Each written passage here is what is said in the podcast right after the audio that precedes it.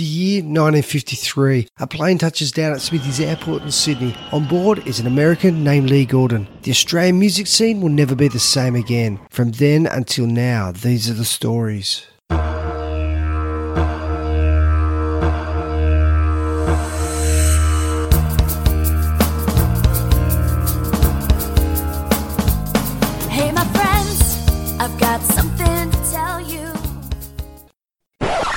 G'day, g'day, this is Sheldon the Kangaroo Kid, and you're listening to the All Australian Music Stories. This is part two of my chat with Col Loughnan, and it focuses on his time with Ayers Rock, the Daly Wilson Big Band, and also working with the likes of Peter Allen, Frank Sinatra, and Sammy Davis Jr., just to name a few. At one stage while recording with Ayers Rock in America, Col even had David Bowie and Stevie Wonder checking out what he was up to in the studio. From lead singer of the Delltones to blowing a saxophone and supporting groups such as Bachman Turner Overdrive on a US stadium tour in front of 35,000 people. Col's story is a truly unique musical journey. I hope you enjoy listening to the career of Col Loughnan.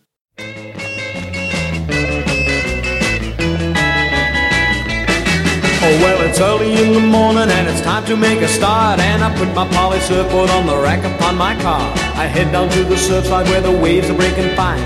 I'm gonna catch a mountain, but I won't go down the mine. You gotta walk the plank, ride the hook, corner left and right, and keep it nice and tight. And now the time is drawing near. You're moving down the wall, now steady as she goes. You got your toes upon the nose, and now you're hanging by, hanging by, hanging by. Goes upon the Malibu.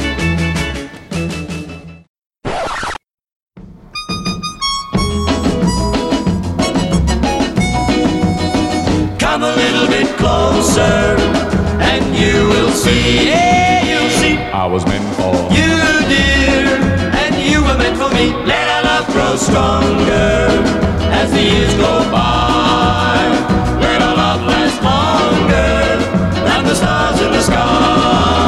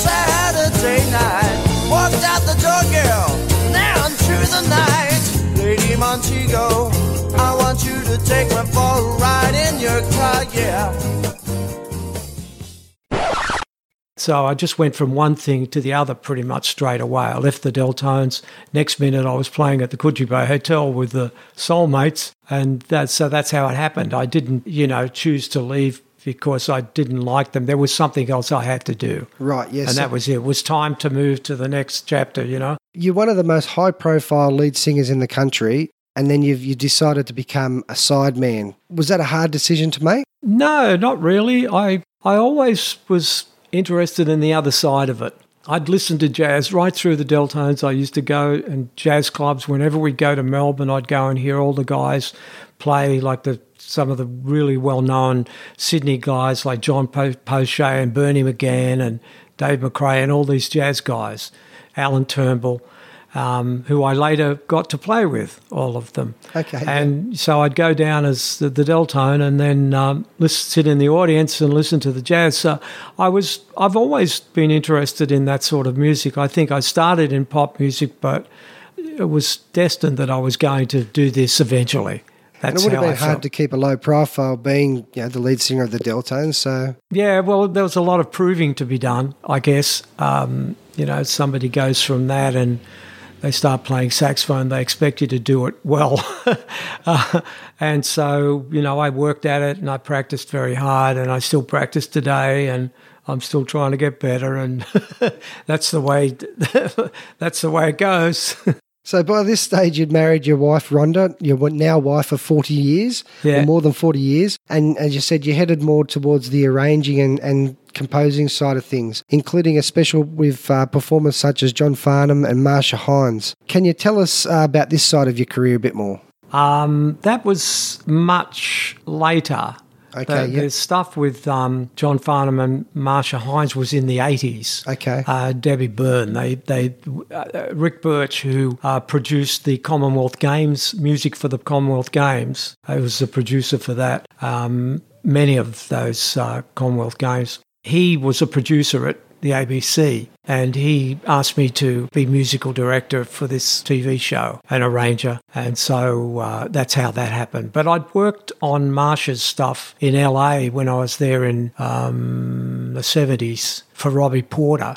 So I'd done arrangements in Los Angeles when I was living there for Marcia because she recorded her Shining album in Los Angeles. Um, A lot of it, anyway. A lot of the overdubs were done then. So I'd had that connection. And you'd mentioned earlier about um, the Coogee Bay Hotel. You so you're now arranging, you're doing session work. However, in 1968, you joined the Soulmates, who were the house band at the Coogee Bay Hotel. This band had a new lead singer every couple of weeks, and it, you know, the lead singers would be be the stars of the day: Dig Richards, Johnny O'Keefe. You must have been some amazing gigs. Oh yeah, it was a great band too. We we played some really good stuff, and uh, it was a good band. I ended up very good friends and had a lifetime friendship with uh, Jimmy Doyle, the guitar player from Ayers Rock. Uh, he was in the band and got me into the the Soulmates. You know. Okay, yeah. So uh, he sort of, when I left the Delltones, he said, "There, there's a job here, mate, if you want it." So I went in there, and and that gave me the opportunity to develop what I was doing on the saxophone. I was still singing a little bit there, still doing some vocal stuff, and uh, I still did until pretty much as Rock. I was doing a little bit of vocal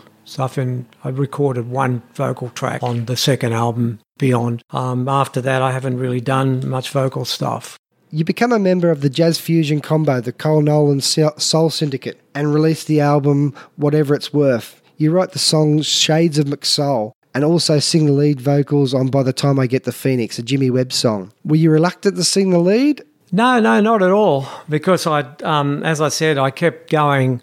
After I left the Delltones, I, I was still doing vocal work. I was working as a studio backing vocalist for a lot of stuff with the Claire Poole Singers. Okay, yeah. Uh, Claire Poole was has just passed away recently and was a real is a real legend as far as vocalists. She's been so um, i- inspirational to people, and there's many singers now who owe so much to Claire. Uh, she left quite a legacy. So she ran a, uh, the Claire Poole Singers, and they were going long before you know I left the Delltones. But so during the time and after, uh, I did a lot of studio work before I started really you know getting my saxophone chops together.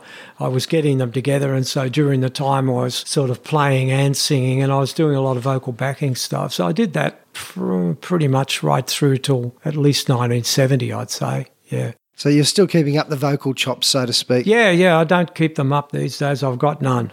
They're gone. But, uh, you know, I don't sing much now. So when was the last time you sung live? um, would have been with Ayers Rock. Really? Yeah. Yeah, that long ago. Almost a lifetime ago. Well, you set a certain standard for yourself with doing anything, and you want to do it well. And I don't feel I could do it well. So, you know, once you stop doing something, it's hard to get back into it and accept the standard that you're at. You want the standard to be like it was when you're at your best. Yep. And you can't be at your best if you're not doing it all the time. It's like anything else. So whether singing in the shower, singing in the car, or whatever, when would have been the last time that your sung come a little bit closer? 1967, I guess. We've got to get you up for some karaoke or something. no, no, you wouldn't want to hear it now. It's definitely. so you're one of the founding members of, a, of another legendary Australian group, the Daly Wilson Big Band. As a popular as the Daly Wilson Big Band was, and it played to mostly sold out venues, it must have been hard to make a living uh, playing in a band that had up up to 18 musicians on the stage at one time.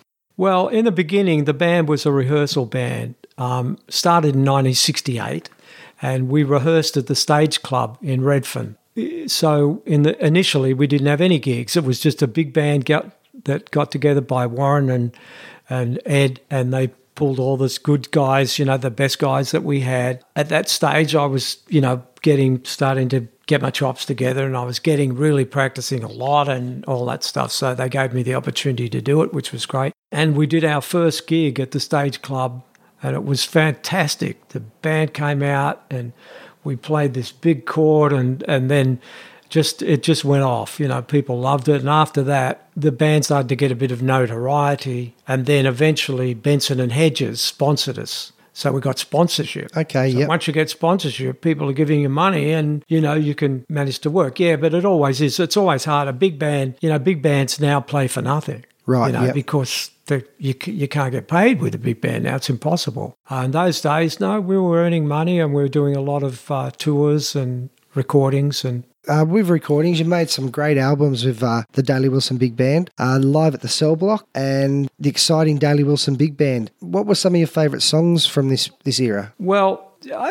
I liked all the stuff we did. You know, there was uh, all the tunes were great. Uh, Warren and Ed wrote a lot of the tunes together. A lot of the arrangements together. Well, Ed was the person who scored them, um, and I got to write an original tune of mine on the exciting Daly Wilson band, a thing called Three for All, which uh, which you know turned out pretty well. Which I was happy that I was able to get one of my own compositions on there. It's instrumental again, you know.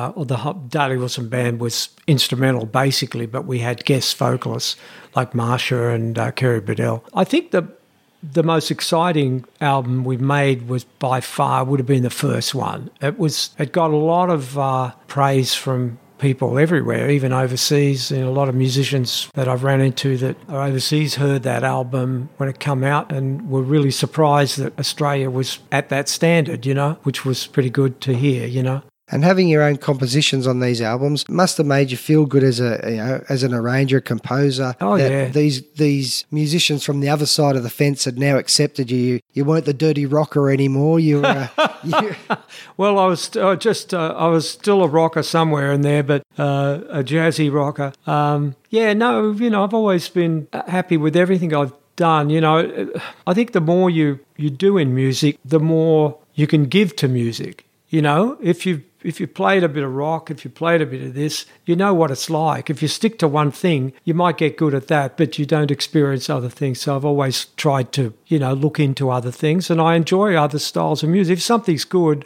I'll enjoy it. Okay, You yes. know, if if people are playing well, they're good musicians, and the vocalist is singing in tune and it's got a nice voice, you can enjoy it. If if the vocalist is, you know, terrible, and the band are substandard guys, well, it doesn't get my attention, Right, okay. regardless of Yep. the style. But if this, you know, if it's a country band and it's and it's really happening, it can sound fantastic. So It's good it music, doesn't it's good matter music. what the style Yep. is. It, it can be country, it can be rock, it can be classical. You get, you know, bad classical musicians playing that are pretending to be good classical musicians. I can soon hear it and I'll turn it off. You know, so it's good. I just like music in general, and you know, I can appreciate it for what it is. And you spent several years studying and traveling in the USA and, and the UK. This must have been an important time for your, your career growing as a musician. Yeah, I, I, I spent a bit of time um, studying saxophone mainly over there um, with uh, two people. One guy was called Vic Morosco, and the other one is a, is a real legend as far as teachers go. His name is Joe Allard, and he's taught so many great jazz musicians and saxophonists uh, that are very, very famous. So I was very lucky. He taught all the guys in the Glenn Miller sax section. Uh, he had the whole lot of them as students at one time. So We get into a bit later, but you, you started teaching, so I'm sure your students you know have benefited from you learning off these masters, and you've been able to impart your wisdom onto these students. So it's Yes, it's that's right. It's- forever ongoing. It's one of those things that you pass on. You know, I wanted to find out how it worked, and uh, you know, I'd got so far on my own. But you know, when you you know all these great tennis players have coaches, well, why do they have coaches? They know how to hit the ball and play a shot, but they need somebody to sort of go, oh, not like that. I think you should do that. Just to refine the You go, edges. oh, yeah. okay. Yeah, definitely. all of a sudden, it's a little bit better. In 1973, you joined Ayers Rock, a band that were going to lay claim as Australia's leading jazz rock band. You were one of the first bands signed to Michael Gudinski's Mushroom Records. How did the signing with the Mushroom label come about? Well, when, when I joined Ayers Rock, it was um, it was I'd come from London. I'd, I was in London at the time, uh, and I come. Jimmy Doyle rang me up and said, "Look, we've got this terrific band, you know, with Mark Kennedy and, and Duncan Maguire, and you know, would you know, do you want to come back?" And uh, you know, it was getting it was too cold in England anyway. I've been there for a year and I couldn't have stood another winter, I don't think. And so this sounded pretty good. So went back and uh, you know the band started off sort of pretty much like a, um, a rehearsal band. You know we weren't really doing much in the way of gigs, and then we started doing a couple of gigs, and then of course the mushroom thing just come a little later than that. With Ayers Rock, you recorded the first album named Big Red Rock. You recorded this album over two days at the Armstrong Studios in Melbourne before a live audience of friends and family. To think you laid this album down in, in two days is incredible. How did you achieve this? Oh, look, we, we just went in and we did it all very, very quickly because by that time, by the time we recorded, we'd uh, really been doing a lot of gigs and a lot of playing. You know, back in those days, you know, musicians work every day. There was a musician's job then was a full time job. Now it's a bit of a part time job, uh, and people often have other jobs other than music. Well, back then you just had music, that was it. So we were playing yeah, all the time, doing gigs all the time, and never stopped. So we were match fit. You know, we were really fit. We were ready to go. And so we went in there, we just recorded it. It was in front of an audience live. Uh, there was, you know, no overdubbing and, you know, it was all pretty much down straight away. And that was it. What we heard was what we got. It was all, we wanted to get that live feeling that we were able to get on stage and uh, try and transfer it to recording, you know, which is often hard. Let's take a listen to Lady Montego.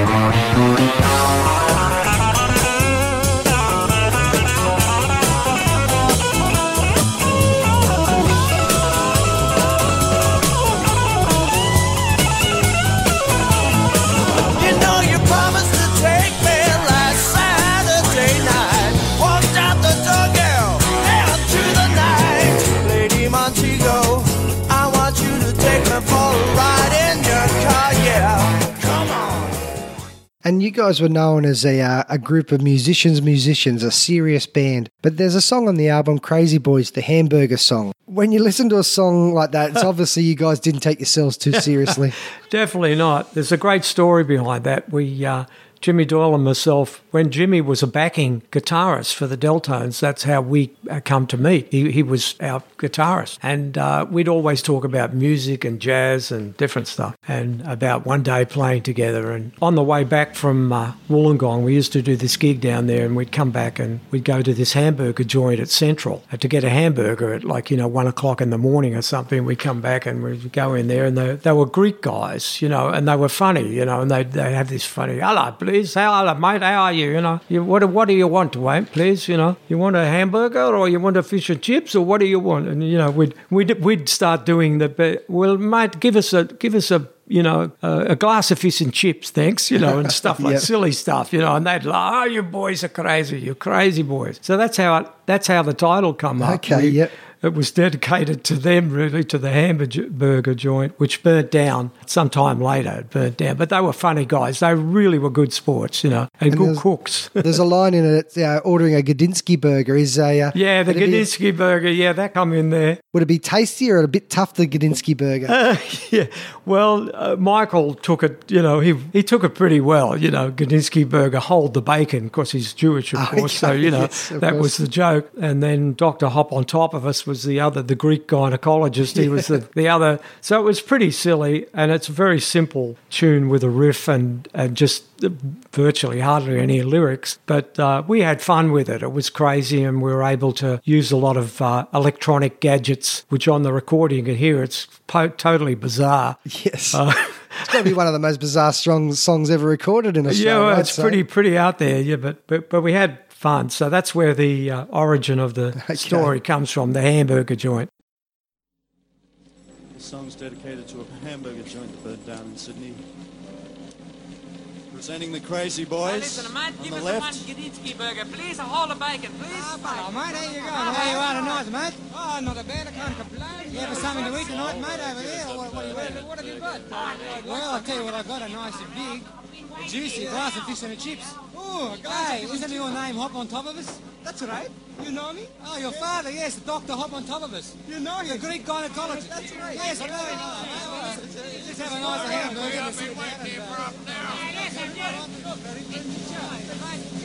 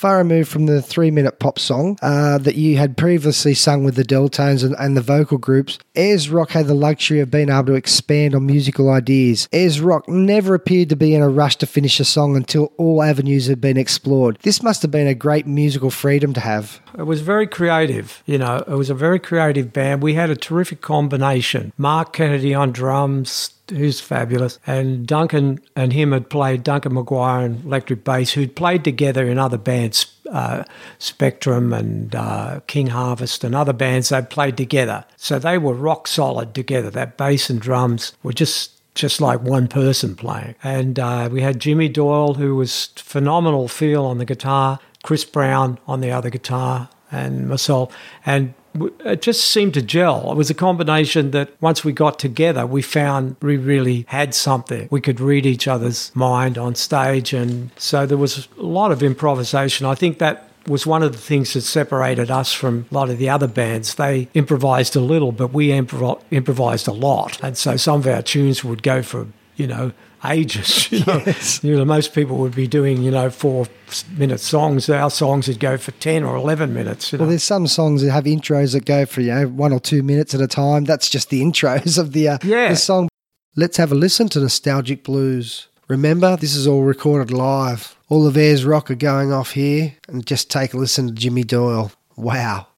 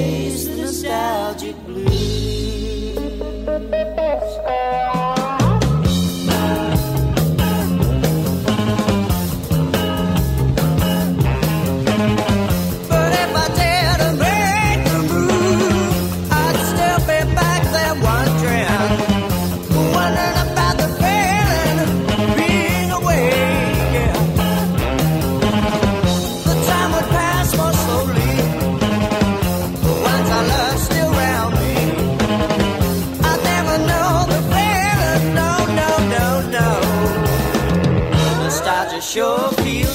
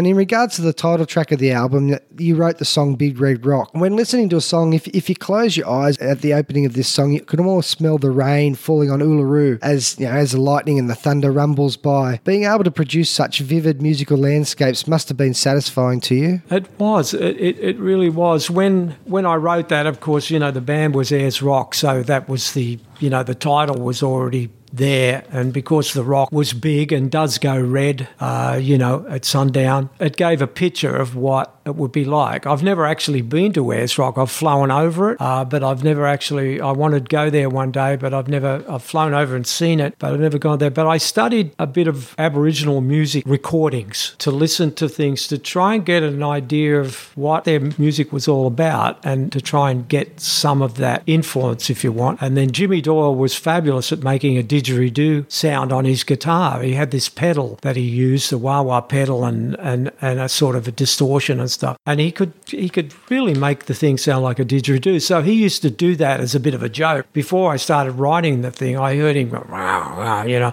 doing this stuff. So when I got the idea for it, I thought, oh yeah, we'll we'll get him to do the didgeridoo sound, and and then the sounds sort of evolved, and the arrangement I had to work on to get the structure of the arrangement and and and get the melodies and get the tunes and all stuff sorted out. So it just evolved.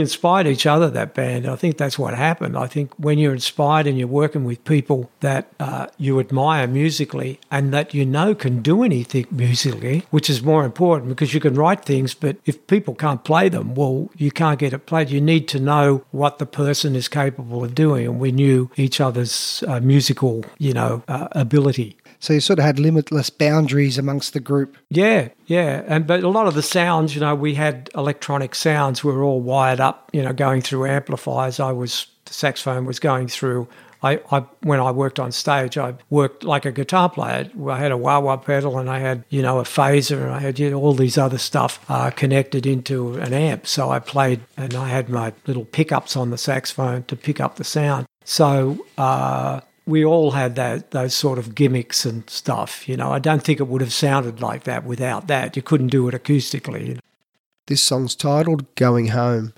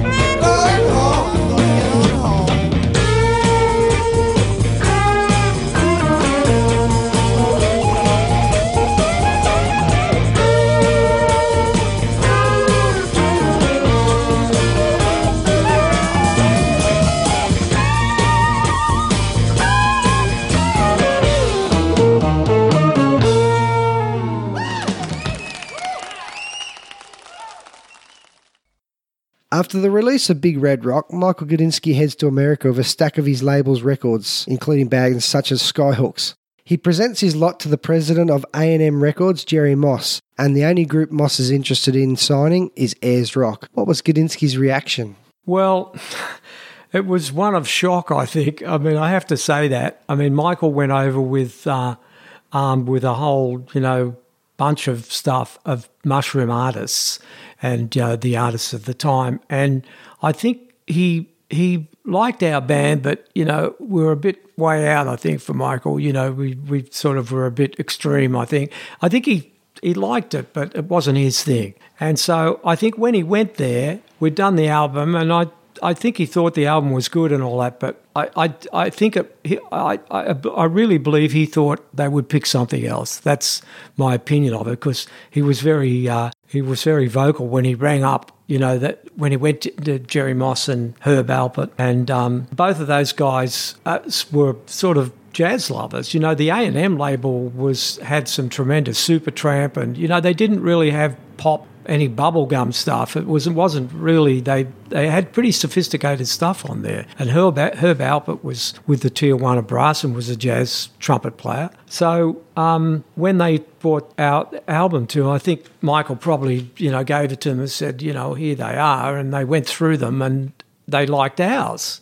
And anyway, he was surprised, I think, because he rang uh, Jimmy Doyle up from LA. And of course, it was, you know, morning in LA and it was, you know, three o'clock in the morning here or something, whatever. And he read, Jimmy, Jimmy, he said, You'll never believe it. They liked the album. Jimmy said, Well, so they should. Because, uh, I mean, Michael was, he was quite surprised. I, uh, he was thrilled. Of course, he was happy that they'd done it because it, it put him you know, in America. And it's sort of, he got his foot in the door, and the rest is history. He's been a very successful man since. But He I think he was surprised. it. I think he was. Yeah. And so Ayers Rock now heads to the USA with a $60,000 budget to record your second album, Beyond. Now, $60,000 back in 1974 was an, an absolute small fortune. You guys must have been beside yourselves with this opportunity.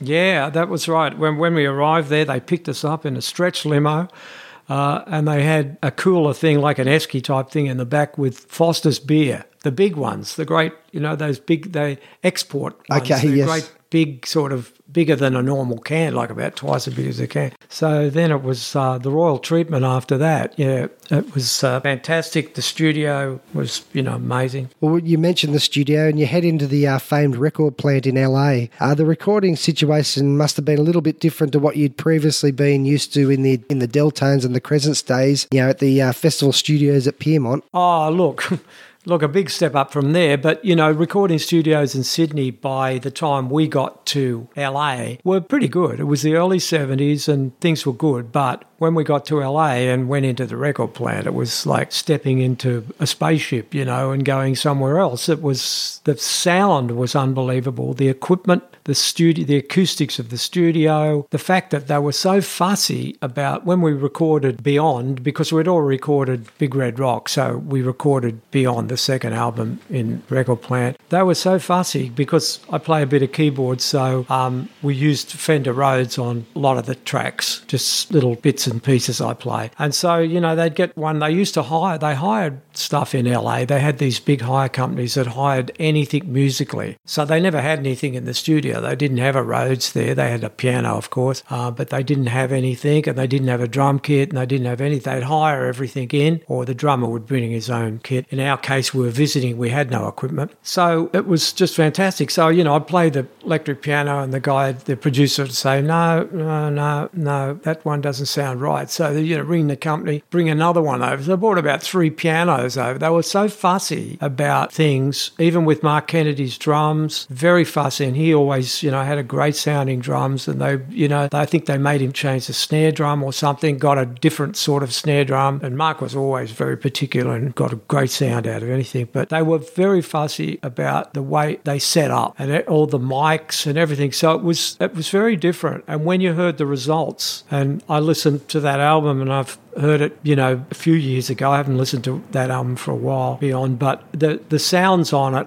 are very, very good for the time and uh, really classy. And that was one of the things that I couldn't believe that it was, you know, just fantastic sound. Made sound better than what you were. Not as yeah. good, better. So, highlighting the environment that you guys are in at the record plant, down the hallway recording an album with Stevie Wonder. Ayers Rock had people dropping in to watch your sessions, such as David Bowie and the Eagles. Uh, Even even Bowie came back for a second listen. Apparently, this must have been some of sort of the pinch me moments for you guys.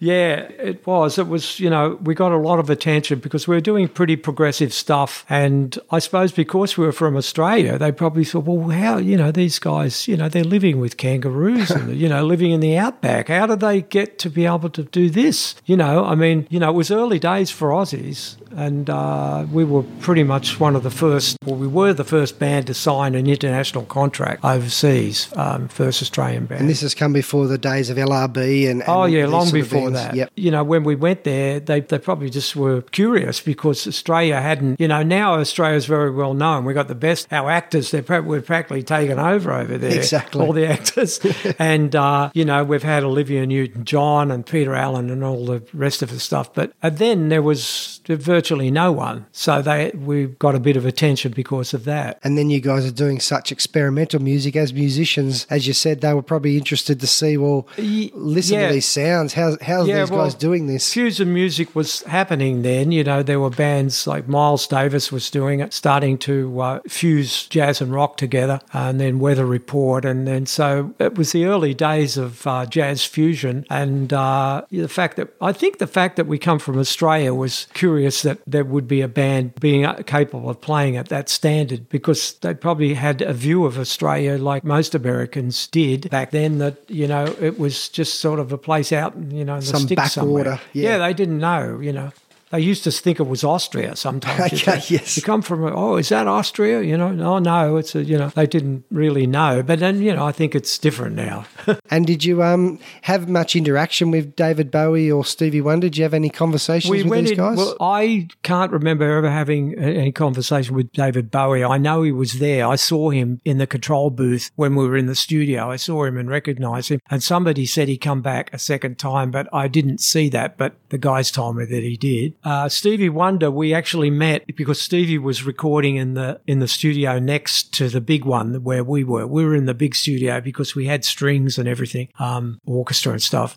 And uh, Stevie was in the overdub studio, which is a smaller one next to the big main studio. So um, somebody said, "Oh, come and do you want to meet Stevie Wonder?" Or, yeah, okay, yeah, let's go in. So we went in, and he was great, and he was overdubbing everything. He was he'd overdubbed drums and he'd overdubbed, you know, somebody was just doing keyboards when we spoke to him, and you know, yeah, he was compliment. He said, "Oh, you guys sound good," or something like that, you know. And and and uh, but he was uh, he was busy doing what he's doing, so we weren't in there for too long. But we actually got to meet him and shake his hand, and uh, it was uh, something special. and as one of the musical geniuses of the uh, the 20th century, Absolutely, yeah, oh yeah, yeah. You're in. You're well aware. You're in the in the company of someone great Yeah, when you, when you meet somebody like that. So you uh, with the album Beyond, you write the title track as well as Place to Go and Angel in Disguise.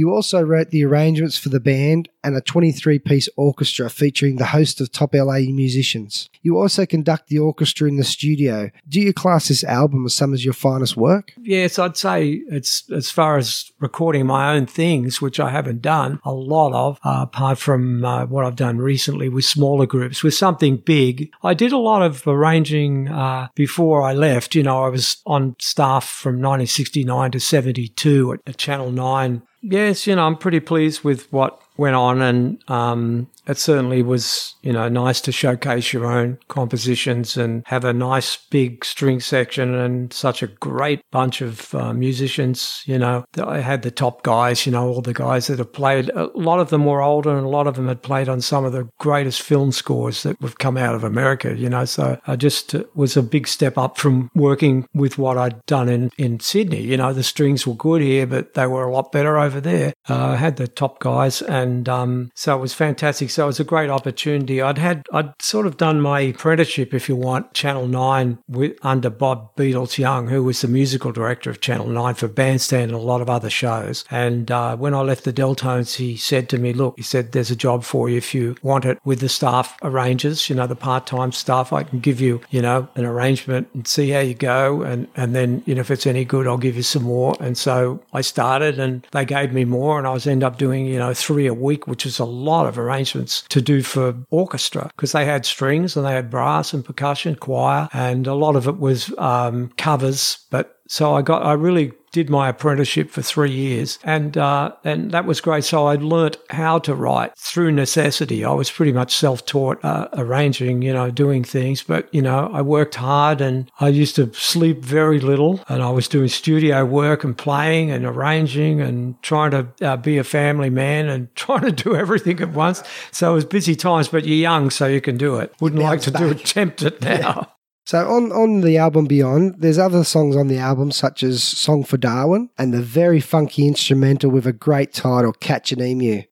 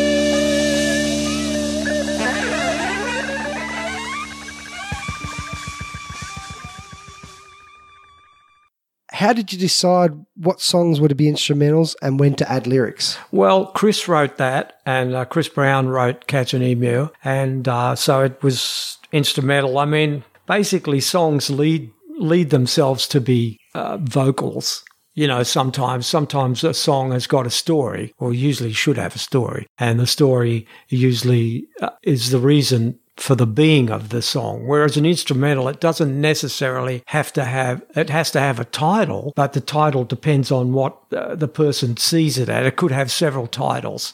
Whereas if a song, it's about something, well, generally it's got to have a title related to that. So um, most of the time, Chris didn't write many instrumentals, but um, I wrote most of the instrumental stuff. Uh, and Place to Go was uh, was part vocal as well. So that would have been the last recording I ever did as a vocalist. Okay, yes. Yeah, Yep. that would have been the last one. It was uh, not much lyrics in it. You know, I was never much for writing lyrics. I wasn't that good at it. I was more uh, better at, you know, writing the musical part of it.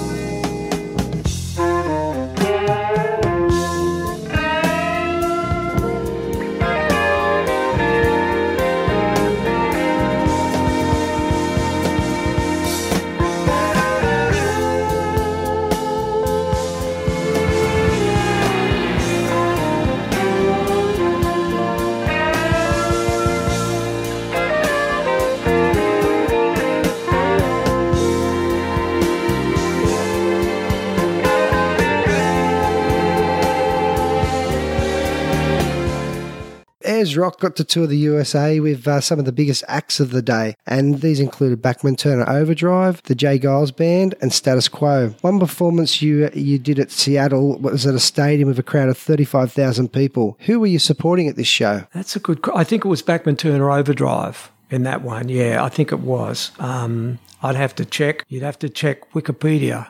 Yeah. Ayers Rock article in Wikipedia might tell you. Um, I think it was Bachman Turner, Turner Overdrive. We did uh, a lot of you know big shows, and that was one of the bigger ones. 35,000. Um, it was amazing. You know, the audiences were fantastic over there. They loved uh, the band. They really, we got incredible reception and it was very exciting to be playing to, you know, such huge audiences, massive. Just you'd look out and it was like, you know, being in a sporting, well, most of them are sporting arenas. Um, Well, they call it a Sea of Humanity. yeah, it's fabulous. The band even got play, paid not to play. You were you were scheduled to support Rod Stewart. However, you were paid a you know a tidy sum and given front row tickets to Rod's show not to perform. What's the story here? And did you guys actually attend the show? Uh, yeah, we, we, we actually got tickets for the show, uh, and we got paid a thousand dollars or something, um, whatever it was, or a fee. What what happened? It was we were supposed to go on the show. Uh, we were scheduled to do the gig, but his setup was so huge and so complicated that they decided it was too hard to reconfigure the stage and all that, and and and change everything, and it would take too long to put it all back. So they they asked us very nicely, and you know we were okay uh, with it. By that time, we were pretty buggered from being on the road. You know, we were doing one nighters traveling across America, and part by plane, part by road. So we, I think when we got to that one, we were we were looking forward to a night's sleep. So I think it come at a good time. But we went to see the show, and he did a great show, and he's very professional, thoroughly professional. And as you can imagine, the production was very, very good. But he used to have, you know, like great big semi trailers of gears, like two big long ones, great, full of gear that used to travel around, and they so the setup, his setup was enormous. So that was the reason they. Um, it wasn't because there was a clash of music or something, and he didn't want a, a, a band like that on. It had nothing to do with that. This is the title track to the album, Beyond.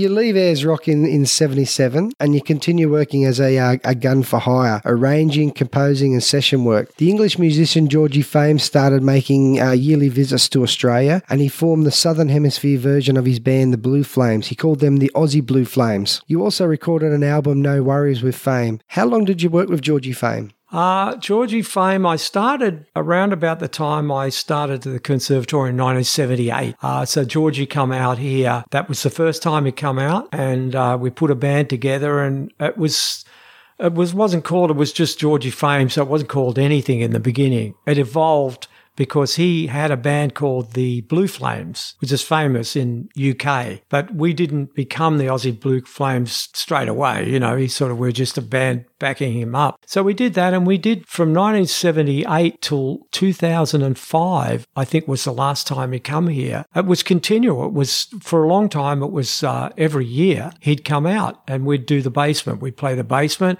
and we'd do a national tour. And so I don't know how many times I played with him. It's got to be could be 20 times or more. Tw- uh, uh, 20 tours, tours, I mean, yeah. not not Yep. times because we'd play all over the place and do a lot of gigs. He was great. His his um his music's interesting because it's jazzy and it's blues. It's it's it's jazz and blues a mixture and that's what he does and he does a few things that are funky sort of rockish but it always has a jazz sort of flavor to it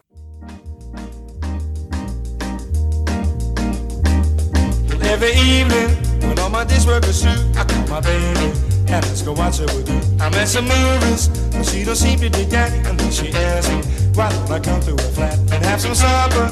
And let the evening pass by by digging records. Besides a groovy high five, I say yeah yeah. That's what I say, I say yeah yeah. My baby loves me, she gets me feeling so fine. She loves me, she makes me know that she's mine. And when she kisses, I feel the fire get hot. She never misses, she gives it all that she's got. And when she asks me if everything is okay, I got my answer. The only thing I can say, I say yeah yeah. That's what I say, I say yeah yeah. We'll play a melody and turn the lights down low so the knock can see. We gotta do that, we. We gotta do that, we gotta do that. And there'll be no one else alive in all the world except you and me. Yeah, yeah, yeah, yeah, yeah, yeah, yeah. Pretty baby, I never need you to thrill. It's hard to tell you because I'm trembling so. But pretty baby, I want you all for my own. He's a contemporary of a, a Van Morrison or, or something like that at those times. Ah, He's different to Van Morrison. He's uh, quite a bit different. So They do work together, but they're quite different. I'd say Van's not so not so that much that way. Uh, Georgie's a more uh, a, he's a keyboard player and he plays very good blues organ. You know, he just sounds fantastic. So I think he's come more out of the jazz thing, where Van Morrison's possibly come out more out of the pop. But uh, I love working with Georgie. He was great. He was a great guy. Uh, it was a great time, and we had a great band. And the the the Aussie Blue Flames sort of name evolved. So he bestowed the honour of honours of the Aussie Blue Flames because he got to know us and we become friends rather than just musos that have backed him up. You know. And um, in 1979, you joined the teaching staff of the Sydney Conservatorium of Music, and you're still teaching there. Obviously, this is a, a role you enjoy. Oh, very much. Yeah, yeah. I started doing that 1978, as you say. Um, and it was after I'd studied uh, in America with Joe Allard and uh, Vic Morosco, and so I wanted to sort of I got really got into this stuff on the saxophone, and you know I was really interested in trying to you know uh, pass the knowledge on, and it was time to do something different again. You know I I didn't need the job for work because I was already already working a lot as a session musician, and there were a lot of recording sessions then. Back then, the studios were busy every day, and there were things going on like that nobody can believe it now. If I tell my students, they can't comprehend you did three or four recording sessions a day. They'd say, What? You know, people do three or four recording sessions, even the good ones, maybe a month or something. Now, you might do one a week or something. Then it was just every day you were in the recording studio, and that's what you did and worked overnight. So I didn't, I wanted to do it. I always was sort of interested in teaching, and uh, I'd started teaching privately at home and all that before that. And so the job come up, and uh, I took it on, and uh, I'm still there today. Only part time. I've always only been part time because I, was too busy to take on any full time job. And uh, you perform regularly with uh, renowned New Zealand jazz pianist Judy Bailey, and even toured Asia in the 1980s. This tour must have been different to the uh, the tour in Asia you did with the Delltones. Yeah, yeah, it was a little bit different. We we uh, did two two tours. One, I think it was eighty one and eighty six. I think we did two tours of uh, Asia. We did India and uh, Malaysia, uh, Penang. Oh God, we went all over the place. You know, it was just Indonesia. Did a lot of tourism. we were, we went there for the uh, for the Australian Tourist Commission. So we went to, we played embassies and we played live gigs. We even played the uh, King's daughter in Thailand, the princess. Yeah, the King, who's uh, I believe is gone now. He's passed away. He was a saxophone player, the King. Okay, Yeah. so you would have been a, uh, a favourite of his? Yeah, well, we never saw him. Of course, he was the king, so the king didn't make that many appearances. But uh, but his daughter was. Uh, we played for her once and uh, uh, did some amazing gigs over there. And then we did a lot of work here. And she's still going. She's eighty one, and she's still got so much energy and still such an amazing musician. And so uh, we still work together, still do gigs and. I did a gig with her in September, um, and we'll have some again this year. So you've always been in demand as a, uh, a musician, whether composing, arranging, or recording, and you've appeared on some some notable albums, such as uh, or some notable artists, including Slim Dusty, Marcia Hines, Ricky May, Jim Keays, and Tim Finn, just to name a few. You even played the sax solo, as we mentioned before, on "I Still Call Australia Home" by Peter Allen. Cutting this record has given you some sort of musical immortality. How did you get this gig, and can you tell us anything about the recording of this song? it just came about. I'd known Peter from the Delltones days. You know, when when I was with the Delltones, the Allen brothers uh, were a duo and appeared on Bandstand, and so the history was there. So I knew him, and um, uh, it just come up. I don't know. I mean, I was doing so much recording session work, and they they needed. They thought it'd be great to have a sax solo on this piece, so I got called for it, and um, Peter uh, knew I was doing it. And then at the time, I just did. I played on his vocal, so I basically played just at the end of his vocal. So the sax sort of comes in right at the end.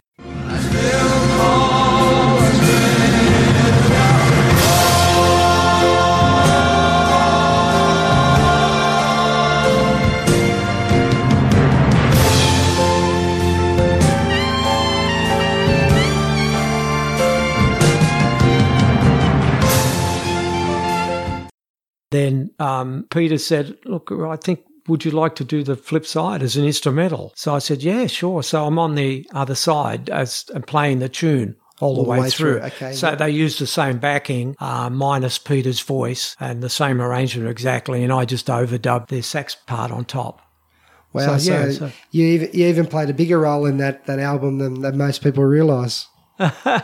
Oh well, I mean, you know, it was just something you did then, and it was great to do it, and it was great to re-hook up with him in a different way to what I'd worked with him, you know, years and years before. And, and he was a great artist, and I did work with him a lot. I worked, I worked with Peter Allen uh, quite a bit, you know. When he come out and did shows here, I backed him on shows, and so it wasn't anything that it was just a once-er. I did work with him quite a bit, and he was a fantastic artist and very together guy and very smart guy. And a very generous guy, from what Yes. people say. Yeah. Yeah, yeah, he was a lovely guy. He really was. He was a real, real gentleman and uh, uh, very talented songwriter and uh, just amazing musician. Yeah. Part of your career, you got to back some amazing artists, including Frank Sinatra, Sammy Davis Jr., Shirley Bassey. Could you just tell us a, a bit about some of the uh, the performances and some of the, the memories you've got of being on stage with these legendary artists? Yes, Sheldon. Uh, those sort of things happen quite regularly in Australia. For example, uh, Sammy Davis Jr., in particular, Sammy Davis Jr. and Shirley Bassey came out here at least once a year and did a week somewhere. In the early days, it was at places like Checkers, which was down near Liverpool Street down there, and um, that's where it started. So we had nightclubs in Sydney then, no longer anymore. Then after that, uh, the venues started to change to places like the Hilton Hotel, um, the Chevron at King's Cross. Uh, Natalie Cole came there when she was very young. Before she became very well known. That's Nat King Cole's daughter. And so those sort of things happen on a regular basis. And it was just something that a crew of us were doing. A lot of the musicians that were readers or could read music and did the studio work, uh, we were selected to do those sort of shows. So I was very fortunate to be one of them. And so we did that uh, many, many times. Did you have any sort of personal experiences with people like Sammy Davis or Frank or, or Shirley? Well, uh, I went to, on tour with Shirley Bassey quite a few times. So we went, you know, to Adelaide and Perth and travelled around with her. Uh, Sammy, in general, we, we did travel early in the piece, but as as the world changed and the economy of the world seemed to change, they seemed to travel fewer people. Once they used to travel the whole band. It was like a 17 piece band, and they travel the whole band. Uh, usually, when um, say Frank Sinatra or uh, or Sammy Davis Jr. or any of those big acts come out, they usually have at least a musical director, and then sometimes they bring a drummer, a pianist, sometimes a lead trumpet, uh, something like that. So they travel a few musicians with them. And so as it went on, they would just use a band in Sydney. And then when they went to Melbourne, taking their guys with them, the few guys that they brought from the USA, and just adding, say, the, the Melbourne musicians. And then when I went to Perth, so that, that happened later in the piece. But for a long time, we did travel. We toured with them, uh, which was great. And so you did get to know them a little bit. They were all very friendly, but they kept to themselves a bit. Um, so you didn't sort of go out fishing with them or you know, stuff like that.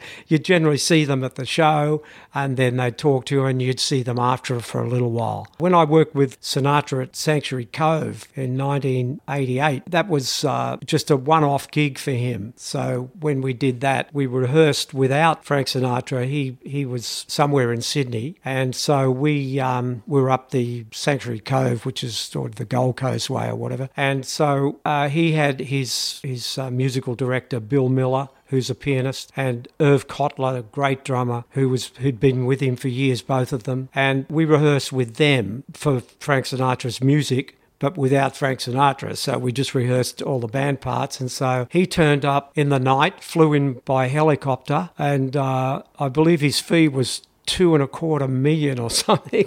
and that was just for, uh, I think, a, it was only about an hour spot. So uh, nice, nice work if you can get it. Frank was known as the chairman of the board and a, a voice of his generation. How were the pipes holding up in 1988? Well, he was he was still singing very very well. I guess not at his peak, but still still extremely well. Still sort of at the top of his game. The the thing I did notice and it was quite funny because the way the stage was situated, which it is usually for a big band setup when you've got a big band, what I mean is by, you know, four or five trumpets, four trombones, you know, five saxophones, and a rhythm section of bass, uh, piano, and drums. So, you know, about 17 or 18 people. Uh, usually the saxophones are down the front, and then the trombones are behind, and the trumpets are at, right up at the back because they're the loudest, so they stay up the back. Anyway, so we were very close to Frank Sinatra, actually, as close as you could get, and uh, we could sort of see uh, the monitors and, uh, in particular, the teleprompters, which are the things that newsreaders use at night so they can read the news. We don't see it, but they can see it so they, they don't have to go on memory. Well, Frank's memory obviously wasn't like it was when he was younger because uh, it was funny. The teleprompters were down the bottom of the stage, but because we were situated right behind him, we could see them. And so it was funny because at one stage he was singing The Lady is a Tramp, and I could see the lyrics coming past. She gets too hungry for dinner at you know. I'm looking at this teleprompter with the lyrics to The Lady is a Tramp, thinking he must have sung this song 10 billion times. But yeah, obviously he had it there as a safety net. He probably did know it, but just in case he had a, a bit of a lapse and it was there. So he wouldn't have done that in his young day, but uh, we've all got to get old, unfortunately. So when you're, you're playing and you're watching Sinatra, did you ever have uh, any of those moments like, geez, this is Frank Sinatra? Of course, you grew up listening, like Sammy Davis Jr. in particular, uh, was somebody that I remembered very well because I loved his impressions. He was the greatest impression. He could do all the movie stars uh, like uh, Humphrey Bogart and uh, James Cagney and all that. And he used to do a great routine of Jerry Lewis and Dean Martin. And I grew up my father had all those records, you know, Sammy Davis Jr. So I grew up with listening to those people, and of course Sinatra, and uh, not so much Shirley Bassey because she sort of was a bit later on, uh, and she's still around, and they've long gone uh, up to that uh, big orchestra up in the sky. You know, they've they've gone, but Shirley Bassey is still alive. So yeah, it was surreal. You know, it was un- unreal. You're sitting there, and you know you working with somebody that is just uh, just so high up on the on the gradient, you know, up high up on the scale that you you you are a bit overwhelmed by it. I think, and um, they're very special people. You know, I guess we, we only have one, one Sinatra and one Sammy Davis Jr. They were very unique, I believe, the artists of the past. Uh, they really had something unique going. They were all very, very different. That was the one uh, thing about them. They weren't the same at all, and so they had their own unique style. Some of your most recent recordings have been Feel the Breeze with Steve Murphy in 2007 and Ellen Street, which was released in 2008. The basis on Ellen Street was your son Lyle. Throughout your career, you've been hailed as one of the finest reed players, arrangers, composers, and also educators. You've received adulation from the fans. You've had hit records, played countless sold out shows. All of this something should be very proud of. But all of the success, is there any better musical achievement than standing and sharing the studio on the stage with your son? No, that was great. We we had a great time doing it, and it was a real uh, challenge for him, and he did very very well on it. He played um, double bass, the acoustic bass, the big one, because he plays electric bass as well, and but I wanted the double bass on that, and he did a very admirable job and helped me produce it as well. Uh, he was co-producer on it, so had a lot to do with the production and um, putting it together and in the final end. And and it was it was great. We had a lot of fun doing it together, and we had a good band, and it was all pretty much original material. The whole album. We just only played one standard, I think, and the rest are tunes that I wrote, and then uh, my son Lyle and myself co-wrote the other one, which was a bit of a tongue-in-cheek, fun thing that where we uh, call relative conversations, relative conversations, you know, because we're relatives, and we just play things against each other and sort of poke fun at each other. So it was good. It was really good. We don't get to play much. We have done some gigs together, and uh, and we usually have a little play together at Christmas with our grandson, with which with with my grandson, with his son, uh, who's eight uh, and he usually plays piano and sings, or he'll sing and I play the piano and Lyle plays the bass. So we get together and have a Christmas, bit of a Christmas jam. Uh, but that's about it. so you you you got two sons, uh, Jason and Lyle. What did they think of Dad as a uh, a rock and a pop star, or did they really not care? well, it's just, you know, I think when they're young, daddy just goes to work and, you know, mummy says, oh, daddy's, well, where's daddy? Oh, daddy's to, you know, they don't take too much notice of it. I've always had a, a soundproof room. I've always, I've got one now out the back and so it's soundproof so I can go in there and make noise. And also, you know, you can, you can get out of the house because you know there's nothing worse than you know somebody in the house and there's noise all the time. Even if it's music, it's still going to annoy you because it's practice. And sometimes you're practicing things that, that don't sound like songs, you know. So to you know, so it's not always enjoyable. So then I was in my room most of the time and I was writing a lot and uh, my wife, uh, Rhonda, sort of had to take care of the kids. So I think it was hard in the beginning. Uh, and I, you know, I wish I had a, had more time to spend with my kids then, but, but you don't. You're running from one thing to the other. You're young. You're trying to pay off your mortgages and you're trying to do whatever you have to do when you're young. So I, I think you regret not having, I spend much more time with my grandson now and I have more time to do it, which I enjoy. I wish I had had that liberty but I don't think you do when you when you No, exactly. Yeah, forging when, your career. when you're the and- breadwinner and you've got to go out and you know uh, bring in the bacon. I, I think you you miss out on a lot of things. So, but I think you know they knew what I did and uh, and probably weren't that interested in it. In a way, you know, that just that's what Daddy does, and, and we we play and do other things. But later on, Lyle got really interested in uh, music uh, when he heard the Beatles.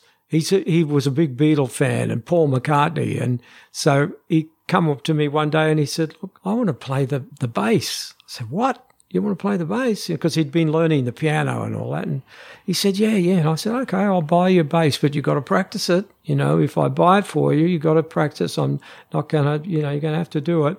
So yeah, he got stuck in his practice, and he got really good very early on and uh, very quickly and he was playing with Daly Wilson with the Warren Daly, actually with Warren Daly's big band when he was about 16 or 17. Okay, yep. Uh, Warren gave him a break to play in there, and he played with uh, with Warren's band for quite some time. And now he still works as a musician um, playing around, and we don't get to play together much, unfortunately. But uh, he's still out there doing it and uh, and uh, looking after his young son and having a good life. Yeah, exactly.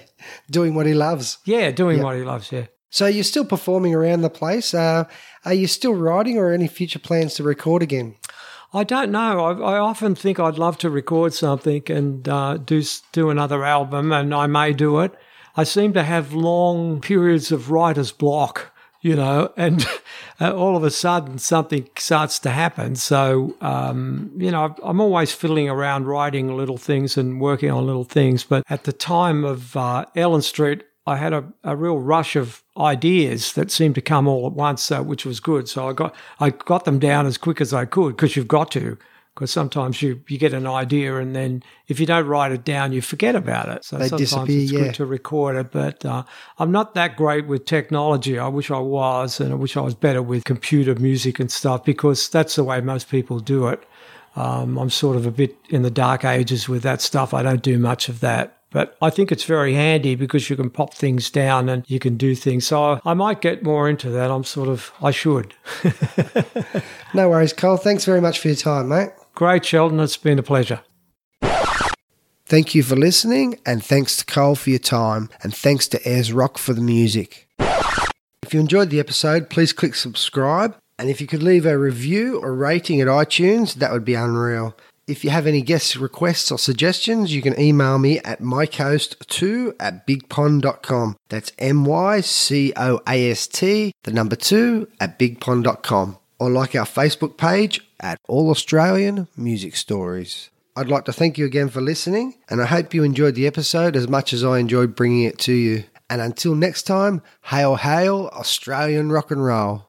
Hi, this is Molly. You've just listened to a podcast brought to you by Marcos Promotions.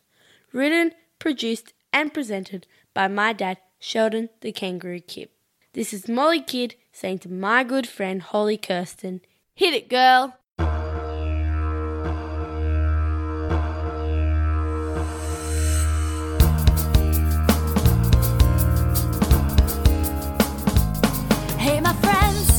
I've got something to tell you